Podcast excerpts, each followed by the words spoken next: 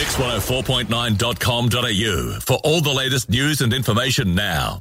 360 with Katie Woolf. Everyone is listening. Mix 104.9, 100% NT.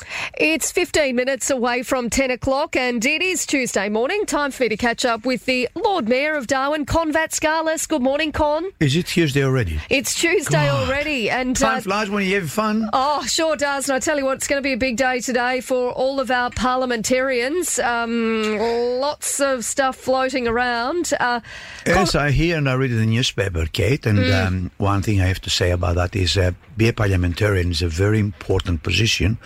Now, you have parliament, you've got privilege, and yes, anything you like in parliament, nobody can do anything about it. But at the same time, it's a great responsibility. If you say something that may destroy somebody's reputation or family, you have to remember that one. But again, as a parliamentarian, if you see something wrong, you have to bring it up to the attention of the government. But if you see something illegal, you have to bring it to the attention of the police.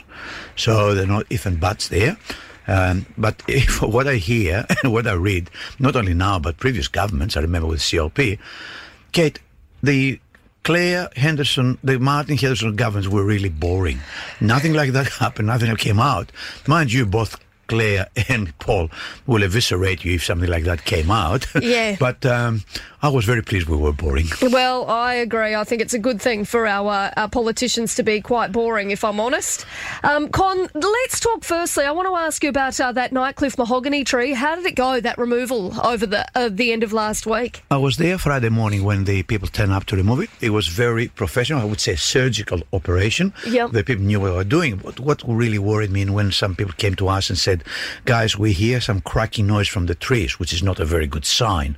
Uh, because it was a really big tree and the branches were huge. If they fell off, they would destroy property. But most importantly, you've got the nightcliff markets there. The last thing you need is one of these branches coming down in the middle of the markets because it will not be one or two people killed, it will be many. And we had already a child dead in, I think, St. Mary's School, and we had one in the council's uh, um, uh, golf course, and we learned our lesson. So we got uh, our local arborist, our own arborist, who examined it, said it's extremely high risk, and then to get a second opinion, we got somebody from down south and some equipment, and the advice was the same. So we decided to remove it. We removed this huge uh, branches. Some of them actually are so good, we're going to mill them and store them now in the um, depot. And eventually we will make furniture that we will put in the Nightcliff That's a area. nice in idea. area. And now we're looking for a good sculptor with a good chainsaw to actually sculpt something on the trunk. Rather than waste it, let's do something there and Yep. have something as a memorial to the tree. Because I remember the tree being so big when I first came to Darwin 30 years ago. And of course, the other thing is now we have to plant some more trees, shady trees, and put some shade to cover the Yep. area because it's quite open. Um, I, no, I know trees are very important. I just finished planting 11,000 trees. But they're living things. Yeah. They born, grow, die. And I don't want when they die to take somebody else with them. So in, important thing was the safety of the public. Uh, I can plant other trees that can grow very quickly. Yeah, I agree, and I do think that you've got to make sure that the uh, the public is safe. There is no doubt about that. Um, Kon, I do want to ask you. Uh, yesterday uh, on the show, we were joined by Larrakia Nation, and we spoke about some of the issues that we've got at the moment with uh, there being a lot of people coming in from from different communities, and there being a little bit more of that public intoxication in the city. Is this something that's an issue for council at the moment? Absolutely. Um, people come from the communities, first of all, because they're loaded with money, with this money given to them by the welfare and the federal government because of COVID 19. There's no way to spend in their communities because there's no entertainment, nothing at all. So they come here a lot with money and they go into the, into the, into the alcohol. Now, my worry is we've got all these measures in place, BDR, uh, you know, the floor price, and these people still get alcohol. Now, I was talking to one of my may, uh, fellow mayors in Mataranka, uh, Judy McFarlane, said Yep. to me, when COVID came, the Liquor Commission made a decision, if you don't live in the area, you can't take get takeaway. And from 101 incidents la- the month before, only all of them alcohol related. The incidents that the clinic attended the month after was only three, and none of them alcohol attended. So alcohol is the big problem, not only in Darwin, but other places. That's an idea that the government should consider. If you are not from Darwin, you can't get takeaway. You can go to the restaurant, you can go to the pub and drink, but you can't take takeaway. I reckon this one might reduce the number of of people, intoxicated people. Yeah. They come here. You don't see them in the mall because our patrols and our outreach program works really well, but they're hiding in Casuarina Coastal Reserve and East Point. Kon, is it something? I mean, is it um, is it something that takes up council resources in terms of you know we do see a lot of bottles and things like that, um, obviously around the place, and it has an impact. Do we? Is it something that um, that council spends quite a substantial amount of money on? Absolutely, Kate. Uh, we've got the outreach program. People, the two of our uh, they're indigenous. They go out six o'clock in the morning and they go around to check all the people that sleep rough and they advise them and send them to the doctor. Then we pay for the patrol, the city patrol, quite a significant amount of money per, per year. And then, of course, we've got the people that go to clean areas where there's rubbish or overgrown so people don't hide underneath. So we, I reckon we spend about three to four million dollars a year just for the itinerance with significant amount of money. And my beef is Three to four million dollars a year. Absolutely. Where's the police? So that's Where on security and patrols? clean up. Got clean up, security patrols, outreach people, everything else. But the, the issue is that it can be done, it was done before.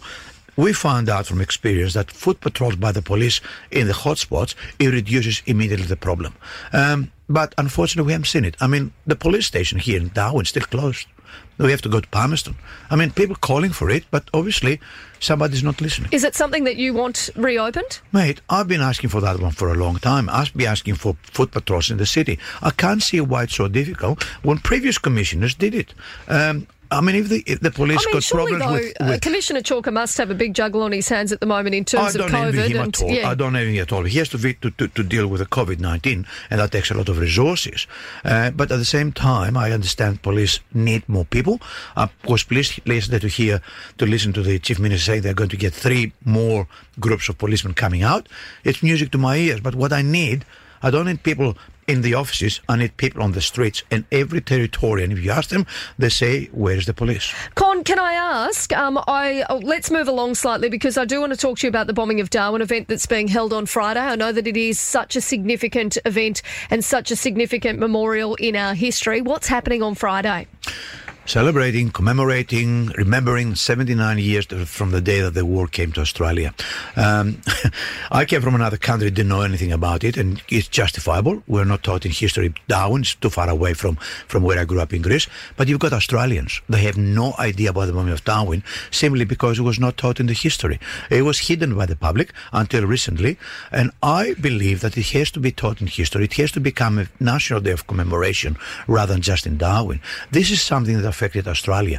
It changed the view of Australia in the shape, in, in, in, in the sphere of Asia. We're not an island that nobody can invade. We're actually an island that we can invade even with the technology of 80 years ago. You can imagine today what can happen. So Darwin is the front line of defense for Australia. What happened to Darwin has to be remembered and lessons learned from what we didn't do right that time and make sure we don't make the same mistakes. Um, Kon, there's a message here. There's uh, one that's just come through and it says, I'm cruising Mindil Beach and Darwin High down to the sailing club. Plenty of empty wine casks littered around the place. Um, I know that this is something that we hear quite regularly. Yes, and this is something the council cleans all the time. That's where the money go because I have to deploy people uh, to clean up the mess that other people leave. What really, really angers me is people from other places come here don't respect the place where they are. This is Larrakia country. This is not your country. Why do you leave the rubbish behind? But at the same time, these people are beyond saving. Um, the only thing they care is about the daily fix of alcohol. And what argues me too is the people that provide them with secondary supply. I think the police should throw the I book think, at them, yeah, that's and I think they should that- get some really tough measures, even That's the part that makes me really cross is that people are then obviously, you know, on selling this alcohol to people who are already in a very vulnerable situation, which I just think's terrible. Kate, I know sometimes people are confused. They actually say, well, the council's not doing that one because simply we can't do it. Uh, we, we're not the police. We can't pour alcohol out. We can't arrest people. We can't imprison people. But we are patrolling out there. I've seen my. Seven o'clock in the morning, I've been out and I see us, uh, our outreach program people are out there talking to itinerants, direct them to services. But this is only a little bit we can do. If we are going to stop the problem, we have to actually get a heavy hand approach to both suppliers and drinkers. Kon Vatskalis, we are going to have to leave it there. Always good to speak with you. Thanks so much for coming in this morning. It is my pleasure, Kate. Thank you.